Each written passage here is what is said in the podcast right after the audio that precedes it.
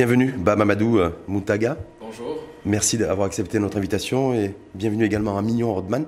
Merci et merci encore de, de nous avoir invités. Vous avoir invité parce qu'en fait, dans, ce, dans cette info en face de, de, fin d'année, euh, la particularité avec vous deux, hein, c'est au-delà du fait que vous, soyez étudiant, et étudiant de, pays du continent africain qui, et, qui étudie au Maroc, c'est qu'on vous a reçu dans l'info en face. Et vous, c'était le trois jours avant l'annonce du confinement. C'est-à-dire vous êtes venu dans l'info en face le 10 mars dernier. Tout à fait. Et depuis, on ne s'est plus revu. Et donc l'idée, c'était de vous revoir dans un premier temps et de voir comment chacun d'entre vous avait vécu cette période, cette année Covid en fait. Donc, euh, bah Mamadou, euh, toi de ton côté, euh, année difficile, est-ce qu'il y a des choses qui, qui t'ont marqué durant cette, toute cette période de l'année? Donc, bonjour une nouvelle fois et encore très honoré d'être invité à nouveau sur ce plateau. Cette année 2020 a été une, année chargée d'émotions pour beaucoup de gens, moi y compris. Une année peu commune, c'est le moins qu'on puisse dire. Mais on a essayé tant bien que mal d'en tirer le maximum. Euh, particulièrement comme en tant qu'étudiant étranger ici au Maroc, ça a été une expérience assez difficile du fait notamment des autorisations de sortie qui étaient souvent peu accessibles pour nous. Donc pour beaucoup d'entre nous, le gros défi, c'était de faire ses courses. Donc pour moi qui n'avais pas d'autorisation de sortie, je l'ai dit aujourd'hui en prenant Mais je sortais avec euh, la peur au ventre en fait. Hmm, mais avec, pas, pas avec une fausse autorisation euh, Non, pas avec une fausse autorisation. Ou alors, ce qu'il m'arrivait à faire, c'était d'emprunter celle d'un ami et de partir avec lui. Au moins pour répondre à des besoins essentiels qui sont de manger et boire durant cette période du, confinement. Mhm. Mignon. Merci encore pour la question et je profite de cette occasion pour vous remercier, vous exprimer notre gratitude parce que c'est toujours un honneur et un plaisir pour nous d'être présents encore sur ce plateau. Nous vous en sommes reconnaissants. Et donc, euh, d'un point de vue général, euh, la situation pandémique était une situation inhabituelle pour la plupart des personnes, particulièrement moi, car il y a eu des conséquences assez considérables dans ma vie, et ce sur plusieurs plans. Déjà, euh, du point de vue psychologique, c'était pas du tout facile. Déjà, quand on voit euh, le caractère inconnu du virus et l'ensemble des rumeurs qui tournaient autour euh, de ce dernier, bah, ça crée un sentiment de peur et de traumatisme. Bon, la peur, pourquoi? Parce que quand on voit des statistiques qui étaient vraiment alarmantes, et puis la propagation du virus qui se faisait de façon exponentielle, ben, il y avait de quoi s'inquiéter. Et le traumatisme, parce qu'à un moment donné, dès qu'on présentait certains symptômes, on se disait près du, proche du corona, on se disait est-ce que je suis malade, est-ce que je vais mourir? Est-ce que, la peur de mourir Mais pour votre, part aussi, parce que je, Mignon, Mignon et ensuite bah, Mamadou, mais euh, Mignon, toi tu es d'origine congolaise, oui, Congo-Brazzaville. Congo-Brazzaville. Est-ce que toi, pour ta part, durant toute cette année 2020, ben, tu vivais en, je veux dire, en direct le, le coronavirus ici au Maroc euh, et, par procuration le, coronavirus et le Covid au Congo bah, ce que j'essayais de faire, c'était de suivre des infos, de voir un peu comment ça évoluait. L'avantage, c'est qu'au Maroc, euh, pour un début, la situation était vraiment maîtrisée, contrairement à certains pays. Et le Congo, euh, de son côté, n'était pas vraiment touché, parce que ça fait partie de certains, des derniers pays africains déjà à être touchés. Et malgré ça, le fait qu'ils étaient touchés, mais la propagation était lente. Bon, les moyens euh, mis en place pour euh, lutter contre ce coronavirus étaient maigres, mais gloire soit rendue à Dieu, il n'y a pas eu assez de cas. Et d'ailleurs jusqu'à aujourd'hui. Mmh. Bah, Mamadou, toi pour ta part, entre le fait d'être étudiant d'origine sénégalaise et d'être étudiant au Maroc, et à Casa euh, particulièrement, et, et, en même temps, toute ta famille est au Sénégal? Oui. En fait, de mon côté, j'aurais dit que la situation pandémique ici était même plus vécue par mes parents là-bas que par moi-même parce qu'ils avaient peur pour toi, ils appréhendent. Exactement. Parce qu'en tant qu'étudiant étranger dans un pays comme celui-ci, où la propagation du virus est exponentielle, on a la crainte de tomber malade et de n'avoir personne à côté de soi. Personne pour nous soutenir. Et dans le pire des cas, imaginons même si on mourait en, supposant qu'il n'y aurait personne à notre enterrement, qu'il n'y aurait personne proche de nous pour nous accompagner dans cet ultime voyage. L'autre peur aussi était que, comme c'est arrivé dans certains pays européens, qu'on arrive à la situation où on est obligé de sélectionner les gens à soigner. Et il est clair qu'on peut avoir peur de ne pas faire partie de ces gens sélectionnés. Donc il y avait toute cette appréhension, tu as vécu avec ça pendant, pendant plusieurs mois Oui, oui. C'est encore aussi euh, mignon? De mon côté, je dirais que c'était un peu l'inverse. Parce que moi, je m'inquiétais plus pour mes parents. En commençant par ma mère, elle est dans le domaine médical. Donc, du coup, dans son service, il y avait plein de gens qui avaient euh, le corona. Donc ça m'inquiétait vraiment, et d'une part. Et d'autre part au Congo, parce que la famille est répartie un peu, maman elle est en France, et puis euh, les frères et sœurs sont au Congo. Donc vu le, les, les, moyens mis en place pour la lutte contre le coronavirus, bah, ça ne m'inspirait pas confiance. Moi, de mon côté, au début, il y avait la peur. Bah, après, on a appris à vivre avec le virus. Des gens faisaient confiance au Maroc. Comme je l'ai dit au début, c'est l'un des pays qui a été le moins touché et qui maîtrisait vraiment la situation. Il y avait des gestes barrières, euh, tous les moyens de lutte contre le, coronavirus était là. Donc je m'inquiétais pour ma mère, bien qu'elle se faisait des soucis pour moi, mais j'essayais de la rassurer. Moi j'avais plus peur parce qu'elle est dans le secteur médical et qu'il y a plusieurs personnes, même dans son service déjà, qui infectées par, le, infectées par, le, COVID. par le, Covid. justement, parce que euh, je rappelle que Mignon, il a, Mignon a 22 ans et euh, Bah Mamadou Moutaga, il a 19 ans. pas parce qu'on est plus grand de taille, mais vous êtes plus petit par l'âge. Par, par, l'âge.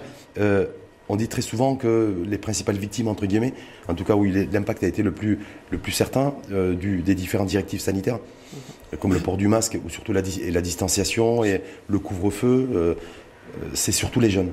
Donc toi qui as 19 ans, est-ce qu'effectivement de devoir s'habituer à des choses qui étaient totalement inhabituelles, quand on est jeune comme toi et qu'on a 19 ans, est-ce que c'est compliqué?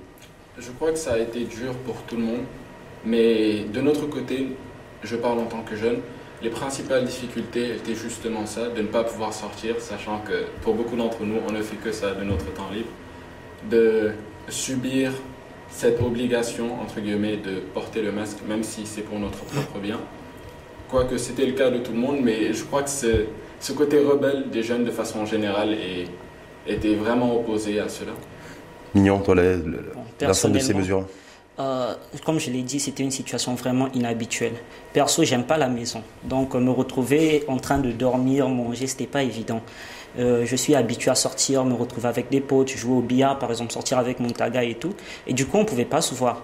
On pouvait à peine se voir quand il y avait euh, l'opportunité, des anniversaires des, des, autres qui se passaient à distance. C'était pas facile. Passer l'été, par exemple, à la maison, ne pas aller à la plage, bah, c'était pas vraiment évident. Et comme Montaga l'a dit, chercher euh, une attestation de dérogation pour sortir et quand on arrive, on voit qu'il y a des policiers un peu partout. Ben, on se dit, est-ce que c'est réellement le Covid ou bien on va rentrer en guerre ou vraiment il, y avait des chars de combat dans la ouais. Hmm. Donc j'ai envie de comprendre pourquoi. D'abord, bon, je suppose que c'était une sorte de stratégie d'intimidation pour obliger les gens à rester à la maison.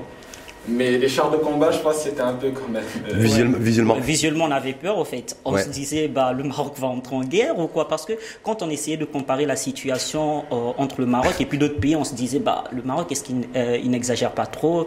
Est-ce que, est-ce que, bah, c'était pas facile. C'était pas facile, surtout là où il y a eu beaucoup de conséquences, parce que j'ai dit que les conséquences ont été beaucoup plus péjoratives que positives. On va prendre le cas du cadre scolaire, par exemple. on, a annoncé le, on a annoncé le confinement. Je, pour la plupart des écoles, ils n'avaient pas, encore fini. Et du coup, euh, particulièrement notre école, on devait faire des cours en ligne, c'était pas évident, on n'était pas habitué à ce style de vie. Parfois, il y a la connexion, puisque tout le monde est à la maison, la connexion elle est saturée, les cours ne se comprennent pas bien, et surtout des cours basés sur des calculs, c'était pas évident de comprendre. Et il y avait un stage de fin d'année euh, comme il est de coutume de notre école, dans la coutume de notre école, il faut faire un stage chaque fin d'année. Donc, euh, pour toucher un peu du doigt dans le monde de travail et tout, bah, cette année, elle était vraiment différente parce qu'il fallait s'adapter, faire des projets de fin d'études à distance, obtenir des informations. Vous appelez, on vous dit que non, le service n'est pas disponible. Donc, c'était pas du tout facile. Euh, c'est aussi ton cas, bah, Mamadou, de, le bouleversement du Covid par rapport, à, par rapport aux études? Oui, oui. D'abord, l'année a été rallongée. Euh, étant donné que les cours en ligne sont quelque chose de lourd, autant pour le professeur que pour les étudiants, on était limité à faire deux cours de, deux matières différentes par jour. Donc ça, ça nous a fortement ralenti, ce qui a rallongé l'année scolaire d'un mois et demi. Mais en ce qui concerne le stage, parce que comme il l'a dit, il est coutume dans notre école de faire un stage de fin d'année, Personnellement, on va dire que j'ai été l'exception. J'ai eu l'opportunité de trouver un stage. Parce qu'apparemment, c'est très très difficile aussi pour, eux, pour des jeunes de trouver un stage ou alors en fin de, de, parcours scolaire de trouver, un emploi. Déjà, déjà trouver le stage en fin d'année, c'est difficile. Déjà en temps normal, c'est-à-dire hors Covid. Oui, hors Covid, c'est déjà difficile. Et vu la situation pandémique encore, c'était beaucoup plus compliqué parce que les entreprises étaient limitées, le nombre de personnel était limité, il y avait du télétravail, donc c'était pas du tout facile. Bon, l'avantage avec notre secteur, c'est que c'est un secteur indispensable, l'alimentation. Hmm. Donc les entreprises étaient, ouais, les entreprises étaient présentes, mais beaucoup plus réticentes parce que engager une personne, c'est une certaine responsabilité. Si la personne est contaminée, infectée, bah. Hmm. Ça peut être problématique pour l'entreprise. Là, il y a, la vaccination massive qui va être lancée au Maroc et, euh, un peu partout dans le monde. Ça fait, ça fait sourire Mignon, mais même si vous, je, je rappelle, vous êtes jeune, hein, Mignon 22 ans et, et bah, Mamadou 19 ans, donc pas, les, pas prioritaire en tout cas en termes de population pour se faire vacciner. Mais euh, bah, Mamadou, toi, par rapport à tout ce qui se passe autour du, autour du vaccin, parce que je rappelle quand vous étiez présent ici même le 10 mars dernier, on avait parlé du, aussi du, Covid, mais voilà, voilà, mais on ne savait pas trop ce qui allait advenir. Aujourd'hui, on parle, le Covid est toujours là, et on parle de la vaccination massive pour essayer de juguler euh, le Covid-19. Donc, euh, on a entendu beaucoup, beaucoup de choses sur cette pandémie et sur l'évolution du virus pendant ces quelques mois de confinement. Et je crois qu'on a surtout entendu des, des théories complotistes qui ont fait que, pour beaucoup, pour moi y compris, on est assez sceptique par rapport à ce vaccin. Donc, euh, il y a un vaccin, on s'en réjouit, d'accord Mais ma position est que ce n'est pas moi qui le prendrai. D'accord. Mignon, par rapport à bah, le, monde aujourd'hui qui, qui, qui s'apprête à vacciner, euh, ben, en tout cas, un maximum de, de personnes de, dans sa population bah, personnellement, déjà de, vu ce qu'on a entendu, bah, y a eu, c'est comme s'il y a eu une certaine conspiration. Au début, on entendait comme quoi c'est l'Afrique qu'on voulait, on voulait exterminer la population africaine. Qui devait être le continent le plus touché. au final, c'est le continent le moins touché par le Covid. Et du coup, euh, personnellement, je suis vraiment réticent. Déjà, en ce qui concerne les vaccins, dans mon pays, déjà, je ne les prends pas. Parce que j'ai vécu avec ma grand-mère, elle est trop réticente sur ce qui concerne les vaccins elle, elle préfère de la pharmacopée. Donc, elle vous fait des, plantes et tout, ça hmm. passe. Donc, du coup. Mais par rapport au Covid, ça va être compliqué. Déjà, vu tout ce qui circule autour du vaccin, déjà, bah, je suis vraiment réticent pour être franc. Bah, après, euh, on s'en réjouit parce qu'il y a un vaccin, bah, ça va sauver des vies. Mais quitte à le prendre, quitte à le prendre, ouais, espérons, voilà. Hmm. Quitte à le prendre, là, c'est une autre euh, situation. Et, ben, Mamadou et, et, également, on sait très bien que aussi, malheureusement, il y a une autre réalité c'est que l'Afrique fait partie, sera le continent qui sera le, desservi en dernier en matière de, vaccins. Ce sera d'abord les, États-Unis qui ont développé deux, vaccins, donc ils priorisent essentiellement leur population, même s'il y a des distributions de, vaccins dans d'autres pays. Mais globalement, le, continent, risque d'être le, grand perdant aussi en matière de, vaccins et de vaccination, euh, parce que les, vaccins des grands pays vont d'abord être distribués et administrés chez eux, au sein de leur population et que l'Afrique risque d'être le continent, même s'il a été le moins impacté par le Covid, mais le, continent qui devrait euh, avoir un vaccin le plus, en tout cas très tardivement. Hmm. Juste, euh, injuste? Non, pas injuste, non. C'est pas le mot que j'emploierais. Je veux dire, je vais parler d'un point de vue général. la priorité dans ce genre de situation, selon moi, est de sauver le maximum de vies. Du coup, je pense que la priorité, effectivement, est de donner le vaccin aux gens qui sont le plus en risque. S'ils habitent dans ces pays-là, ce n'est pas un problème. Et il est important de le rappeler, nos pays africains, je veux dire, ont été les moins impactés du monde euh, par la pandémie. Donc c'est une, on va dire, c'est une consolation que nous avons. Et il est temps maintenant de, de sauver des gens. C'est la priorité en ce moment. Mignon. Euh, bah, j'adhère complètement à ce qu'a dit Bamamadou Moutaga. Mais moi, ce que je rajouterais, c'est que bien qu'on va recevoir le vaccin en dernier, mais il faudrait renforcer des mesures de prévention pour éviter que cette pandémie s'accroisse, euh, que ça puisse croître encore la propagation. Et du coup, euh, puisqu'on est les moins touchés, on s'en réjouit. Mais si nous pourrions mettre en place, quand je dis nous, je parle des pays africains en général, des moyens de prévention contre euh, la pandémie, ce sera encore beaucoup mieux. Et d'une part, ça, ça fait prendre conscience à l'Afrique. On ne doit pas toujours attendre le secours venant de, l'Occident. Donc ce que nous devons faire, c'est nous battre aussi, parce qu'il y a eu certains pays qui ont trouvé le, vaccin bah, qui n'a pas été validé. Mmh. Homologué en tout cas par les autorités sanitaires, ouais.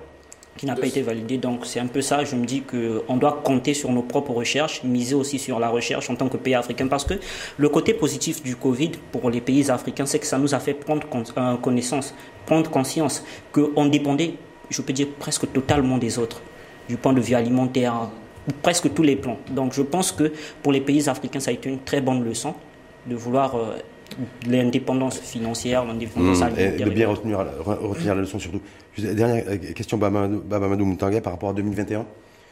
On sait très bien, donc il y a le défi de la vaccination générale et généralisée à grande échelle à travers le monde. Euh, se dire aussi, certaines disent voilà, c'est le dernier espoir de pouvoir retrouver une vie à peu près normale dans les, prochaines, les prochains mois. C'est tout ce qu'on Euh, espère. Ouais, toi, ton, ton point de vue là-dessus tu, as- tu as grand espoir de retrouver une vie normale ou tu te dis que même vaccination ou pas, le virus continuera à être là et que ça va être, on, va, on retrouvera une vie pas tout à fait normale? Je pense qu'on retrouvera une vie normale. En tout cas, j'ai j'ai grand espoir de cela. Je veux dire, il y a eu énormément de... Bon, jamais de pandémie à cette échelle-là, à une échelle aussi importante, mais il y a eu énormément de maladies qui se sont généralisées à travers le monde, des épidémies, c'est le mot que je cherchais. Et malgré cela, l'humanité a toujours su se relever. Les gens ont toujours su se relever et aller de l'avant, après avoir passé ce problème. Donc, il y a toujours aujourd'hui des maladies qui existent depuis des siècles, pour lesquelles on a développé certains remèdes, mais qu'on n'arrive pas à éradiquer, mais malgré tout qu'on arrive à contenir d'une certaine façon, et les gens arrivent à vivre normalement. Donc pourquoi pas celle-ci? Mignon, par rapport à de perspective 2021, vaccination d'un côté, le virus qui continuera de toute façon à toujours être présent. Bah, ce qu'on espère, personnellement, je, je prie Dieu qu'il fasse grâce afin que nous trouvions des moyens d'éradiquer totalement ce virus. Vraiment, le souci, c'est de retrouver la vie normale. Bah, ça sera pas facile. La vie normale ne sera pas retrouvée aussitôt, bien que le vaccin est présent. Mais après, c'est ancré dans, dans nos esprits et tout. Malgré ça, il y aura une certaine réticence. Déjà qu'il y a la réticence du, à l'égard du vaccin. Et on va se dire, malgré qu'on est vacciné, bah, les habitudes ne, ne seront pas aussitôt comme, euh, comme euh, avant. Bon, ça, Ça viendra d'une façon progressive. Vous avez Voilà. espoir aussi, ou en tout cas euh, comme ambition de pouvoir retrouver aussi votre, vos familles respectives? De Bien les, sûr, de les revoir aussi? la, la famille, elle est sacrée, au fait. Ouais. C'est- C'est tout ce qu'on veut. J'ai heureusement eu l'opportunité de rentrer cet été, Oui. donc ça a été un soulagement de, vo- de profiter un peu de la famille, ne serait-ce que pendant deux mois, après avoir été seul pendant presque six mois.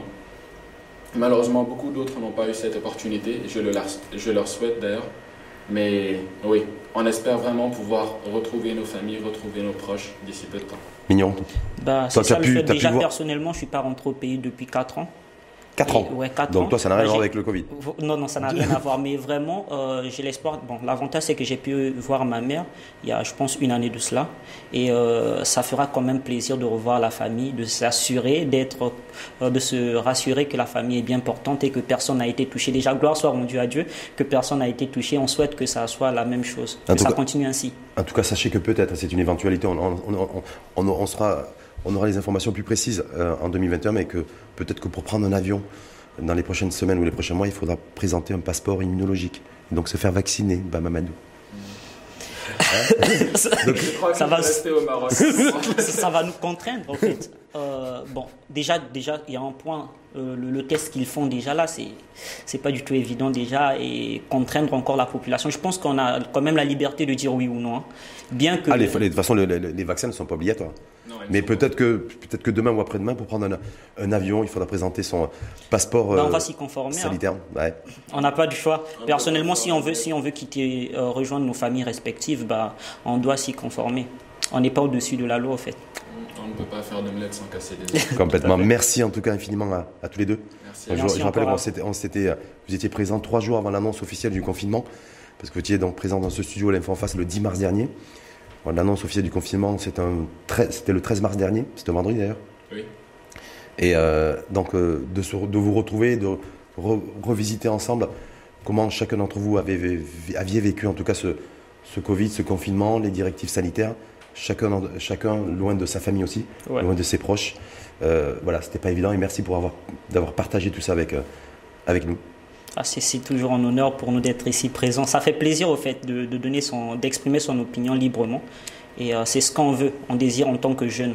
On veut, comme euh, Alain Foucault a l'habitude de le dire, on veut que la, le gibier puisse raconter aussi l'histoire de la chasse. Donc les jeunes puissent raconter leur vécu. Tout à fait. En tout cas, merci.